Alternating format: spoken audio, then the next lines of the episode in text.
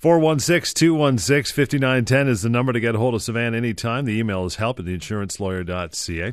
Injurycalculator.ca is an interesting tool and helpful. If you haven't checked that out, go online and do it while we uh, we chat here with the remainder of the show. So, what do you do if uh, you're on long term disability, Sivan, and uh, your insurance company insists you try to go back to work, but you just can't? This happens like what every day in your clinic, or at least in your practice. John, if I had a dime for every time somebody asked me that question, uh, we wouldn't be doing this show. Let me just tell you that. Uh, yeah, this happens quite often. Insurance companies, if they don't cut you off, they're going to try and force you to go mm-hmm. back to work. And you know, at that point, what we do in our practice is we communicate with the practitioners who are assisting our clients. Uh, so if you have a physiotherapist, or if you have a, a physiatrist, or if you have whoever, a chiropractor, whoever it is, uh, we will ask them for their opinions. And I'll tell you, their opinions and what they put down on paper uh, could make or break the case. It is extremely important that the right information is put down on paper because that is what we're going to use as the backbone of a claim against the insurance company. Mm-hmm. The stronger the opinion, the stronger the case is. And I've seen cases implode when you know the practitioners didn't really know what they were doing. They didn't understand what their obligations were. They tried to help but you know I, to give you an example you have a family doctor who says yeah my client my, my, my patient just you know can't go back to work. That's it. Just one liner. Details please. Well the, the details exactly. Dr lou how about you tell us what happens at your clinic? When you get a request like that from a lawyer mm-hmm. how do you deal with that request? Yeah Sure. And I agree with you, Sivan. I've seen it a, a ton of times where, uh, you know, even some of my associates, when they first start and they want to just say, patient can't go back to work and they want to write a quick uh, little prescription note, uh, very non-specific, and it needs to be substantiated in evidence. And so what we do at our clinic uh, when we're trying to substantiate someone's uh, claim, whether they can or cannot return to work, uh, there's things called functional capacity evaluations where you essentially are looking at the tasks required for this person to live their life, to do their work, and how able are they to do these tasks? Now, the problem with some clinics out there and with their functional capacity evaluations is their cookie cutter approaches where it's just the same thing that they're testing every person. So, for example, it'll be like walk 20 steps holding 20 pounds. Well, what if that person's work doesn't include that type of activity? Mm-hmm. So, it's very important for the, the people doing these functional capacity evaluations to look at what are the specific tasks that would be required of this person. Uh, and then once you've gone through those specific tasks, you can actually put those into your functional capacity evaluation and specifically test what that person would be required to do at work. And the reality is, is let's say they have to lift boxes from the floor to the ground in that functional capacity evaluation, it's not also all or none. There might be a component of a work hardening program where, yes, this person could do 20% of the, their full duties and, and specifically uh, on this or that, but you can grade that because you've now made it very specific to uh, what their job would require of them. And it's all in great detail. And it would, and at the end of our assessments, we will make sure to not only say yes they can or cannot return to work but also give a timeline that based on what we see when could they return to work? And if so what the work hardening should include. How do you graduate them back into the work and not just throw them right back in and have them do the things that potentially caused the injury in the first place See, John, that's exactly what I mean. If you have uh, a, a, claim that has a report that is that detailed, it's going to be very, very. It's hard to refute. It's extremely right? difficult to refute. No. Even if the insurance company gets their own doctors or their own practitioners to rebut that, again, they are facing somebody with credibility. They're they're they're facing a, a very in depth uh, report, a medical opinion, essentially, mm-hmm. that provides us with the ammunition we need to get the result that we're trying to get for our clients. So it's a matter of just detail, detail, detail at all costs. Right? Absolutely, it's detail uh, supported by facts, supported by uh, knowledge, right? I mean, it's very important. You have uh, uh, some d- doctors out there and practitioners out there who provide comments that simply can't be substantiated and they're just not credible. And, frankly, when I, again when I did defense work, I would review a lot of these. Listen, there are doctors out there that all they do is defense work. They work for insurance companies. Time and time again, judges have rebuked these uh, doctors and have told lawyers we are putting no value on the opinions of these doctors because all they do is work for insurance companies. So it's extremely important to have someone in your corner, in your patients in your client's corner, uh, Dr. Lou's patients, my clients, uh, to make sure that their cases are uh, properly uh, insulated or, or, inoculated from these kinds of criticisms. Don't you have to be a little gun shy uh, for you know the insurance company says you know we get the assessment you know you've seen Dr. Lou or, or your other doctors, your GP, we're going to send you our doctor the doctor that's on our payroll for an assessment. Right, and that right? happens all the time. And you know, you can't prevent that from happening. You have In to fact, go, right? You have to go exactly. And people ask me, you know, do I have to go to an assessment scheduled by the insurance company? Well, most insurance policies that provide you with uh, uh, disability insurance, disability payments, will contain a provision that states that you have to comply with their requests to see somebody on their end, a doctor, psychologist, whoever it is that they're sending you to. But that doesn't mean that game's over. And by the way, some of the, these doctors that the insurance company sends you to may actually give you a favorable opinion. Yeah, so it doesn't right. mean automatically that you're not going to get, uh, you know, your disability because they sent you to this doctor. But again, it's extremely important to have someone on your side, someone who has been treating you, a clinic that knows what they're doing so that when the time comes and the lawyer makes a request, that request is honored. That request is uh, processed efficiently and quickly.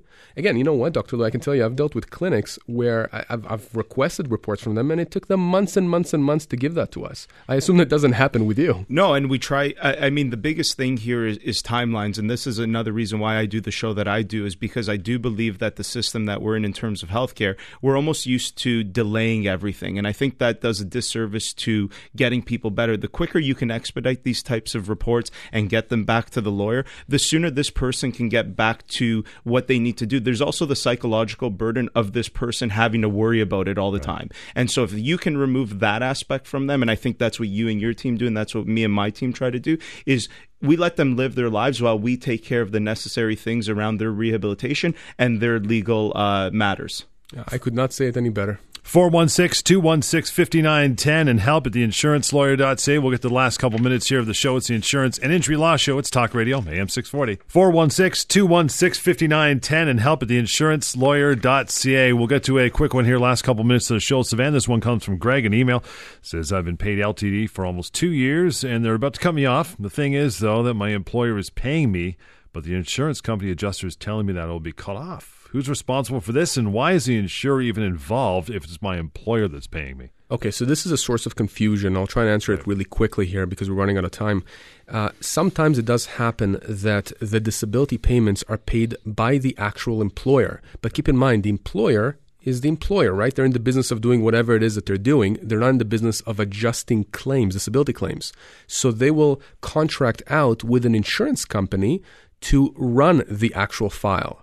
So the insurance company may be involved to the extent that they send you to their assessments, they communicate with you, that's the adjuster you're dealing with. But the employer is where the money's coming oh, from, okay. the disability. So in a case like this, we would have to figure out against whom the claim would be. Would it be against the employer, against the insurance company, or against both? So, Greg, in your situation, contact me. Seems like uh, they're, as you said, they're about to cut you off. We're going to have to figure out, and it's not going to be difficult. I just need to review a few documents yeah. and tell you exactly who it is that we can make a claim for. But we can probably resolve your claim fairly quickly. Just a matter of clearing up confusion, right? Oh yeah, exactly. But but but, but that you know that, that happens quite a lot you know these these confusing fact scenarios. If you didn't get your uh, questions through today, uh, quite simply go to mydisabilityquestions.com. You can answer, uh, fill in your question as a drop down menu. Chances are it's been asked and answered by Sivan. He gets to them right away.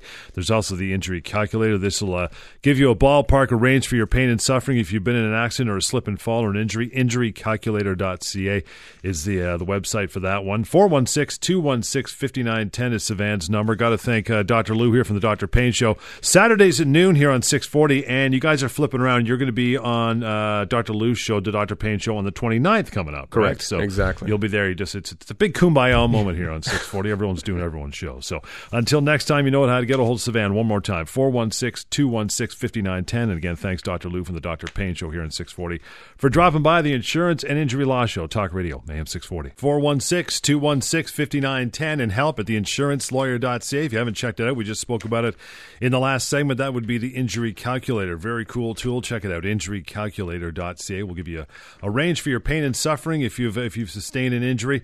Uh, Sivan, you know we uh, we we like everything that, that you encompass on the show, whether it be uh, the insurance side or the injury side. And you may know uh, our good pal uh, Luigi Nally Dr. Lou from the Dr. Payne Show here on 640 uh, from noon to 1 on Saturdays. He uh, decided to come in and sit with you guys so you guys can chat, get the brain power. I'll just back up over here in a corner and let you guys go for it. Now, we're going to get to you, uh, Dr. Lou, in just a minute, but I want to ask you um, having witnesses slip and fall, how important that is when it happens. We've talked about uh, taking pictures, having documentation, having witnesses, all that stuff. Speak to that. Right. So, slip and falls, trip and falls, that happens not only in the winter season, it happens uh, year round. And people often ask me, well, okay, I didn't have any witnesses with me. I, I you know, I was really injured. I broke something. Mm-hmm. I tore my shoulder. I don't have any any witnesses. You know, what do I do? How do I prove that this in fact happened? There are different ways of doing so. Let me put my defense lawyer's hat on for a second and tell you uh, some problems in some of the cases that I've seen in the past.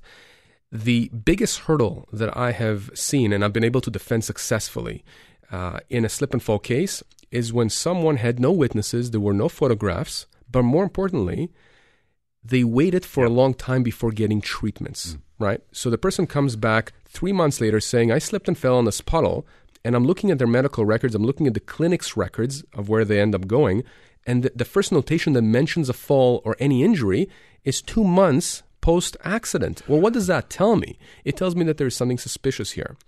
The other thing that it tells me, depending on the clinic they go to, is whether or not there is legitimacy to the claim because some clinics are not, you know, quote unquote kosher. Okay, right. you have to be very, very right. careful on who you go to, and insurance companies are very aware of which clinics uh, have some things that are not necessarily uh, above board. Above board, exactly. You have to be very careful, and so going to the right clinic right after an accident is extremely important. Okay. Uh, they'll first of all be able to provide you with the treatments you need, diagnose you with the injuries that you have, but more importantly, from well, not more importantly, but as importantly, from a legal standpoint, it provides contemporaneous records. It allows us right. to then prove that this person is telling the truth. Because why else would they be going to a clinic right. to complain about this knee injury or ankle injury or back injury?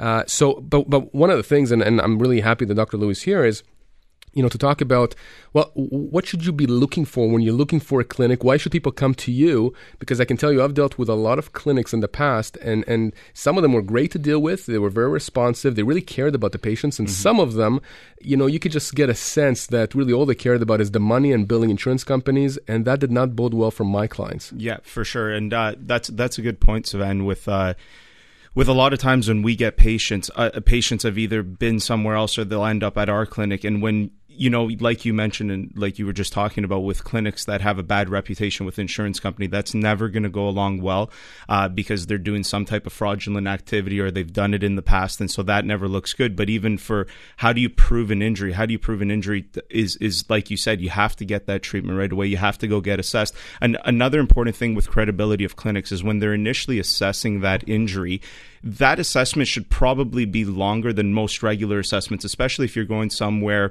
and you're you're an existing patient there. It shouldn't be that regular. Oh, hey John, why are you here today? Oh, you know, I slipped and I fell today at a store and and okay, well, that's fine. Let's take a look at it and you go into that regular routine of seeing that patient that you've already done. Something like a slip and fall, car accident, anything like that needs proper documentation because there's probably a likelihood that it may become a legal issue in the future and that they need that evidence. It's not just about that someone saw you you uh, fall. And it's also about that there's actual credible assessment in place that suggests yes, there was an injury that happened. It's very specific date, time, uh, the circumstances around the accident. Was the floor wet? And the more specific you can get, and this is where having a good practitioner, somebody who has the knowledge to ask these questions, is going to, I'm sure, help the claim, as you would probably agree. Absolutely. And in fact, in some clinics that uh, I've seen some clients go to and report back to me on, you know, they'll tell me, you know, that person has, uh, you know, a massage therapist, but they don't have a chiropractor, or they have this, or they don't have that. And, that creates a problem because then they're asking me, well, can I refer them to someone else? So, in other words, just having enough uh, of the expertise in the one clinic is so crucial, so important because not all modalities help everyone. That's right. And I think I think when you look at these solo clinics that just have one type of professional, the other thing is that if you have a hammer, everything's a nail. And so if you are just that solo massage therapy clinic, you're likely going to think that everything is amenable to that massage therapy care but the reality is is that's where the team that I've put together is that what you have to look at is what does the person really need and whatever that need is that you either you have it in house or you have a network somewhere to get them to what they need because you're absolutely right the the treatment modality is not always going to be the same and I think removing a practitioner's ego in uh, providing good care for patients is very important and sometimes the best type of thing that you can do for a patient is be honest and say it's not something I can help you with and if it's not something that I can help you with, here's who can help you with. And you know what? As much as I think in the short term, practitioners tend to be biased and believe that keeping everything in house equals more money. But I think what equals more money is doing a good job, and and it's about the patient. So I think money is always secondary to these conversations. But absolutely, I think having multiple multiple disciplinary t- uh, teams uh, for healthcare is absolutely essential. Doesn't it make the claim run a little easier when you don't have to go to 15 different clinics? Absolutely, right? it does. 100%. And you know, Dr. Lou mentioned something really interesting. He said the word honesty, which of course is something that for lawyers, you know, if you tell, if you ask people, the public at large, uh, you know, what, what's what's what's the number one oxymoron that you're going to uh, be able to come up with? They'll say an honest lawyer, Right. Right. I mean, that's the reality. And and and we've talked a lot about this uh, in the show that in, at our firm we specialize specifically uh, in personal injury and insurance and employment law, nothing else. So when Dr. Lou says, "Listen, we have certain expertise," that's when we what that's that's what we focus on because at the end of the day, the the betterment and the health of the client is the most important thing for us you know that goes a long way it, it, really does it's just like seeing you know a lawyer that says that they practice every discipline you know i'm a real estate lawyer Yeah. i'm a family lawyer no no nowadays you can't do that you have to specialize you have to have a certain focus And at the same time, you have to have a multi-pronged approach, which you do, having you know Leo on the other side doing the employment, right? Or Dr. Lou would have with the, with the clinic that treats more things. yeah and network. i can tell you john from an injury lawyer standpoint having the right clinic uh, keep the right notes provide the proper treatments is absolutely crucial for advancing the claim successfully because there's nothing that a defense lawyer likes more than to look at the treatments at the records and say you know what I don't think this clinic is good. I don't think your client was getting the best treatment that they could have gotten. Uh, you know, was your client provided with these recommendations? Why didn't she follow those recommendations? You know, and oftentimes it it comes down to a discussion between the individual, the injured person, and the clinic because they're, they're going to rely on your practitioners to tell them, here's what we need to do. Mm-hmm. So it's not just a passive approach. You actually have to take an active role in helping these people get better. Yeah, well, one of the things that I often tell patients when I recommend a personal injury lawyer is that that person now becomes part of your healthcare team, right? That that legal aspect is part of your healthcare, and there also needs to be, I believe, good dialogue between the clinic and the firm. Uh, dealing with that patient because you need to be on the same page about what's going forward and you know the lawyers will suggest the legal advice and the healthcare professionals suggest the healthcare advice but you work together as a team for the betterment of that patient We'll take a quick break, guys. Uh, Dr. Lou from the Dr. Payne Show here uh, happens Saturdays at noon and 640. He's going to stick around. You want to get a hold of Sivan about any of this, 416-216-5910 is his number, and email is help at theinsurancelawyer.ca. This is the Insurance and Injury Law Show right here, Talk Radio, AM 640. 416-216-5910 is the number to get a hold of Sivan. The email help at theinsurancelawyer.ca. As promised, we'll get to a couple of those right now. Uh, I'll throw this one at you first. Sivan Dan from North Bay says, I hear you say over and over that people should stand up for the rights. Uh, it's like Beastie Boys uh, when they're cut off or denied long-term disability. But I don't understand how someone like myself, who doesn't have any way of paying for a lawyer, can fight the insurance company. It makes no sense. What do I do? Well, Dan, uh, we've spoken about this before, and I'm going to reiterate this and say it very, very clearly. Uh, you're paying nothing, okay? There's no upfront payment. And unfortunately, I've seen a lot of lawyers advertise, you know, that they only get paid when Right. they win for you or they resolve the case for you. And I've seen a lot of agreements that don't necessarily reflect that. And I can tell you that what's a bit different about what we do is that when we communicate, it's by email, it's by phone. I'm not getting you to sign anything. So at the very least, Dan, if you were to call me, I mean, you emailed me, so we're in touch. Uh, we're going to have a conversation. It's probably going to last about five minutes, 10 minutes, 15, as long as it needs to take. And I'm going to tell you what all your options are. At that point, you decide if you want to proceed or not. I can tell you right now that you are going to pay zero, nothing, if in fact we don't recover for you. And that does two things. Number one, it makes sure that our interests essentially are aligned because for every dollar that I get for you, I also get paid, right? I get a percentage of it. Uh, the second thing that it does is it places absolutely no burden on you whatsoever. You're not paying for expenses, you're not paying for fees, you're paying for nothing. Okay, but that's also a reason why when many people contact me, uh, you know, I, I, have to assess the case. I have to figure out if, in fact, I can advance the case for you. So I'm not going to tell you you have a case unless you really have a case. So that's all I can say on the topic, Don. And, and I'll tell you, I can give you the names of 10 different people, 20 different people, 100 people who uh, have dealt with me just probably in the past year, year and a half, and they will tell you the exact same thing. Nothing to worry about. Uh, you're not going to be on the hook for anything. This is a percentage recovery system, meaning that only if we recover for you, uh, that's when we get paid, when, when you get your money. Help at theinsurancelawyer.ca is the email. We'll get to one from Linda. She's a 60 year old, too. Uh, mother from Toronto. I'll throw this one uh, first to you, Sivan, and got to thank uh, Dr. Lou for coming in for the Dr. Payne show here Saturdays at noon on 640. He'll probably have something to say on this one as well. It says, My mother in law slipped on ice outside a convenience store last February and broke her femur. She had surgery and was in hospital for almost two weeks. She has a lot of uh, problems walking now and needs a lot of therapy. That is, of course, very expensive. Who's responsible? The convenience store, the city? What kind of compensation can she get for her injury? Well, uh, Linda, that's it's it's a very unfortunate injury, especially for somebody who is older, uh, because the injury is going to plague her probably for the rest of her life. Especially if you know she had surgery, uh, she's going to have mobility issues. She may develop uh, knee issues as a result of the, of the balancing uh, problems. Dr. Luke can speak about that. I can tell you that in terms of who's responsible, we're going to have to do a bit of an investigation here. It's not always clear cut mm-hmm. who's responsible. You may be falling on a sidewalk across a store, thinking the store is responsible, but maybe the city owns a sidewalk.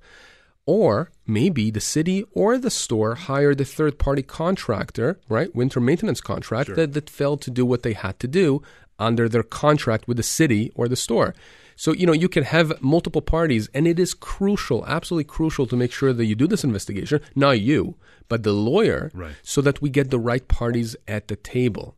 And you know, John, I've been in cases where uh, we've we've tried to negotiate settlements, only to find out down the road that uh, you know not all the parties were there. That usually happens with cases I take over from other lawyers. Okay, it's it, it never happens essentially when we do these cases because we do our due diligence uh, up front. Now, in terms of the injury itself, again, I want to I want to bring Dr. Lou in here because I think it's important. This is a very significant injury, and oftentimes we are asked by our clients you know what, what where should the person go because they've been treated by, you know by the hospital uh, they need to go to a clinic they want a referral uh, so i will refer them to a clinic that i think can provide them with good service mm-hmm. talk a bit about this kind of an injury and, and what you see in your practice yeah for sure um, hip injuries and hip fractures, especially in the femur. The femur is a very important bone because a lot of the blood marrow that we have is produced there. So it's a very significant injury, injury, especially in an elderly female. In fact, the older you get, it can even become life threatening at that point. Um, and so, what tends to happen uh, with these types of injuries is once the fracture, this this person was uh, had surgery, and the hospital's job is really to provide the surgery and then kind of stop there. There are other things that when they do the surgery, they're really trying to keep the bone in place so that it can heal on its own. So in the initial uh, perspective, what you want to do is modalities that will actually help healing. So, say something like laser. So, it's important to find a clinic that could offer laser therapy because actually there's great evidence around using laser to help heal fractures, and that's going to be uh, the biggest modality uh, in that point. What ends up also happening with these types of fractures is once the fracture is healed, it's healed. In fact, the body does a great job of when a bone fractures and it heals, it actually heals stronger than originally. Uh, and what happens is that the complicating factors later on about the pain around that fracture is not due to that bone anymore, but actually the surrounding soft tissue. So in the beginning, it's also very important that there's uh, some work already done on the muscles uh, to keep them. Uh, you know doing what they have to do. And as the fracture heals, there's more intensive therapy applied to those muscles in the form of manual therapies, whether it's a myofascial release technique. Exercises are very important in keeping that muscle healthy and being able to grade the rehabilitation. One of the problems with rehab clinics is they have a standard page printout for all their patients on certain rehab, but rehab needs to be graded and it needs to, you need to look at the individual, see what their capacity is, and grade it specifically for them, and then start to introduce it and progressively make it harder as need be. Another important thing when you deal with someone elderly with hip fractures is assistive devices might be absolutely mm-hmm. essential in this, where you can use these devices to uh, still allow them to move around, but taking off any extra pressure. And that's a very hard conversation sometimes with older people because they think that getting an assistive device maybe means that that's you know, oh no, my life is over. I now have to use a, a crutch or a walker or whatever it is. But the important thing about assistive devices and the conversation that needs to be had is that it's a device that we're going to use, and as you get better, we'll start to take it away.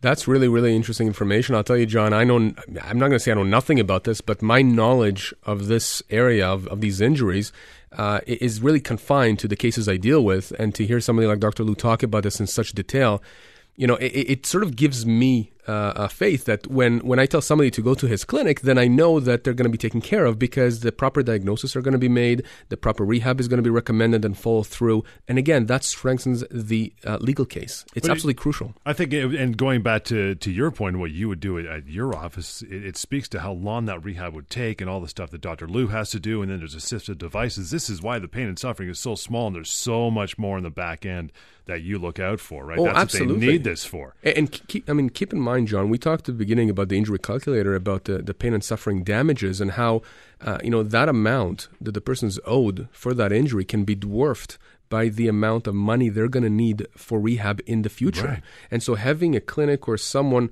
with Dr. Lou's expertise to be able to tell me, listen, this is what this person is going to need, we can properly account right. for all these future expenses. It's absolutely crucial.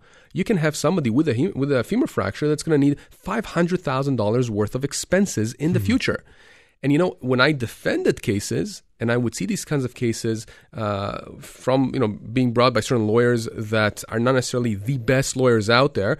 And what they would do is they would settle uh, the pain and suffering component of the claim. So let's say they would uh, get ninety thousand dollars for that, and then they would sell the future care component, the rehab component, for a fraction of that, for fifty thousand, for twenty five, when there's absolutely no legitimacy to doing that. So it's extremely crucial to have that synergy between the clinic and the law office. 416 216 5910 and help at theinsurancelawyer.ca. Lots more of the Insurance and Injury Law Show coming right up. Stick around. Talk Radio, AM 640. 416 216 5910 to get a hold of Sivan anytime and help at theinsurancelawyer.ca.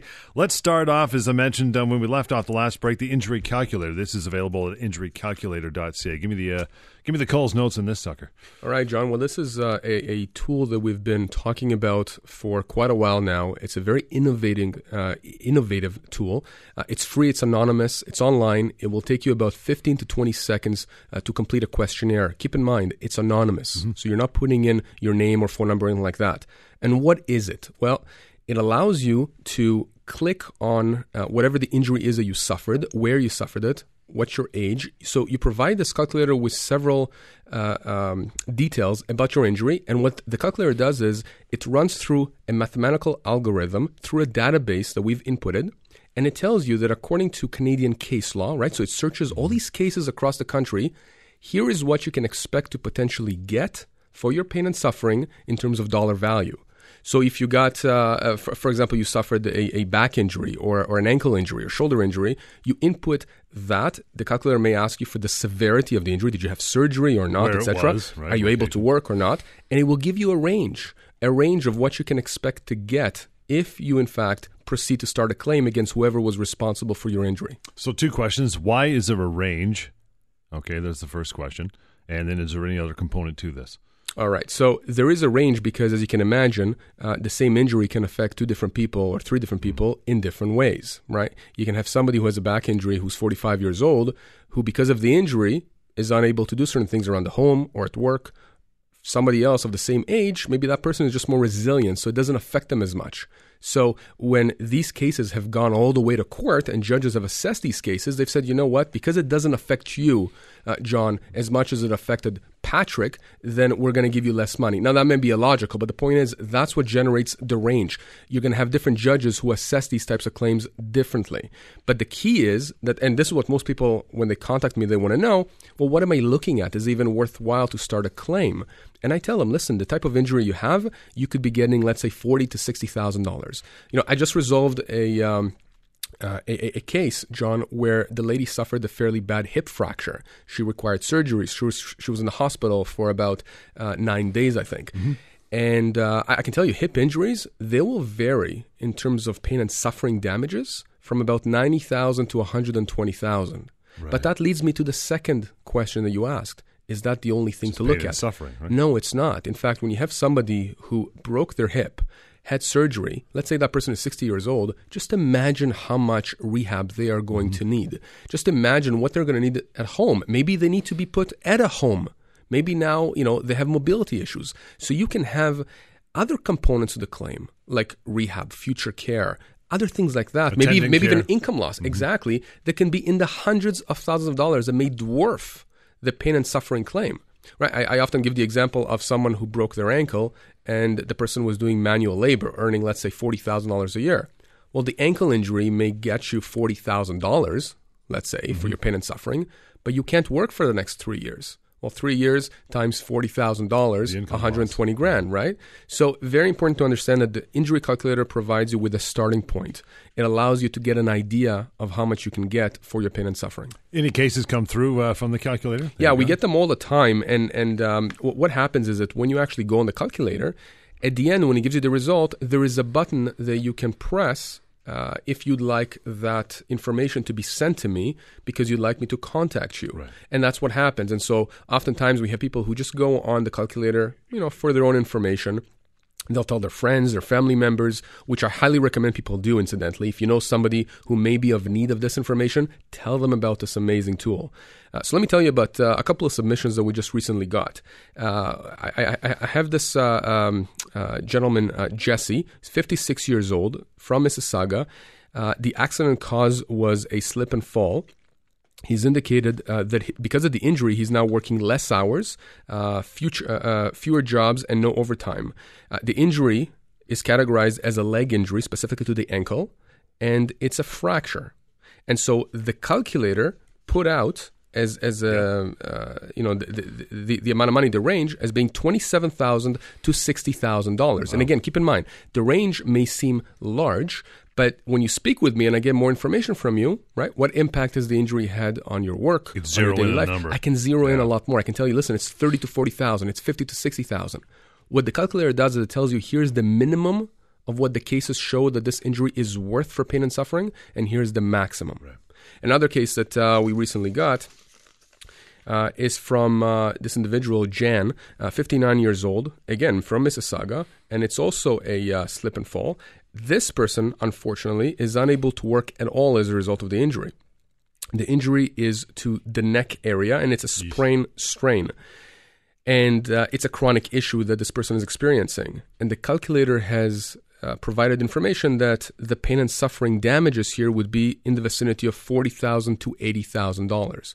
Again, seems like a large range. Mm-hmm. Once I get more information, I can tell that person: is it more like forty or fifty thousand dollars for the pain and suffering, or is it more like seventy or eighty? You know, we have cases where uh, chronic pain has been assessed uh, in the upwards of a hundred, one hundred and twenty thousand dollars. Again, it depends on how much that injury is affecting your daily life. It's nice because you know they, they got a hold of you now. They'll be enlightened when they realize that the pain and suffering component potentially is a small part of it, and they might be uh, you know owed, as you say, owed a lot more. Right? Absolutely, and again, you emphasize that word, which is so true. You are owed this money. Okay, this is not you just making a claim, and the insurance company chooses to write you a check. If the insurance company ends up writing you a check if I tell you that you're owed this money, let's take that lady that I said that we just mm-hmm. resolved the case for on disability when we resolved that case in mediation, they didn't write that check because they wanted to. They wrote that check because they knew they had to. Why? Because she was owed that money. And you do have people who think, you know what, nah, I don't want to be one of those people. Okay, it's your choice. This is money that's owed to you. You don't want to claim it? That's great. The insurance company is going to keep it. Right. That's the reality.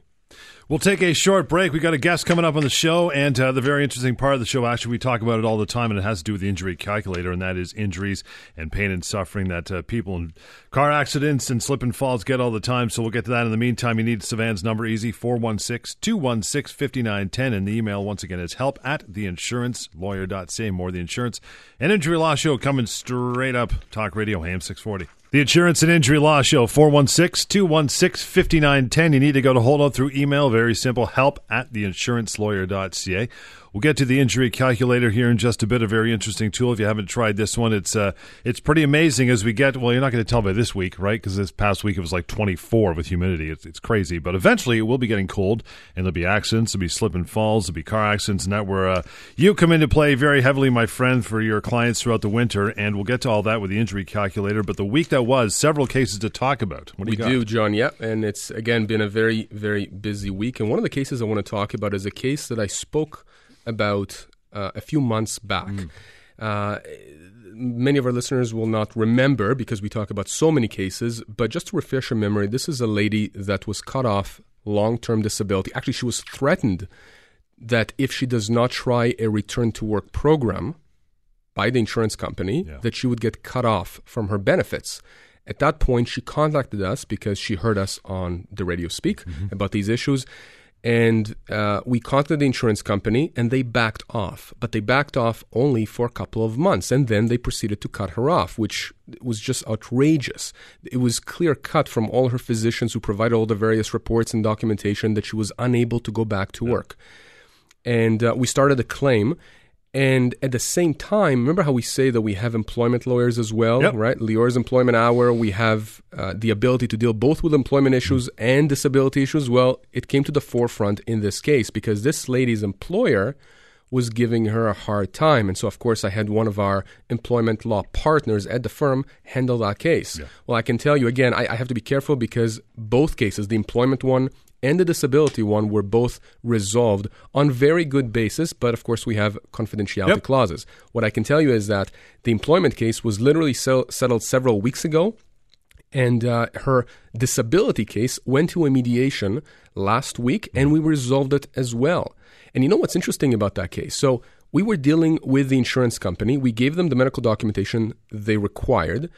And as soon as the case was transferred from the adjuster to the insurance company's lawyer, the lawyer called us up and said, Do you want to mediate this? Do you want to try and resolve it? Right? Again, remember, I keep talking about this. Insurance companies will cut you off.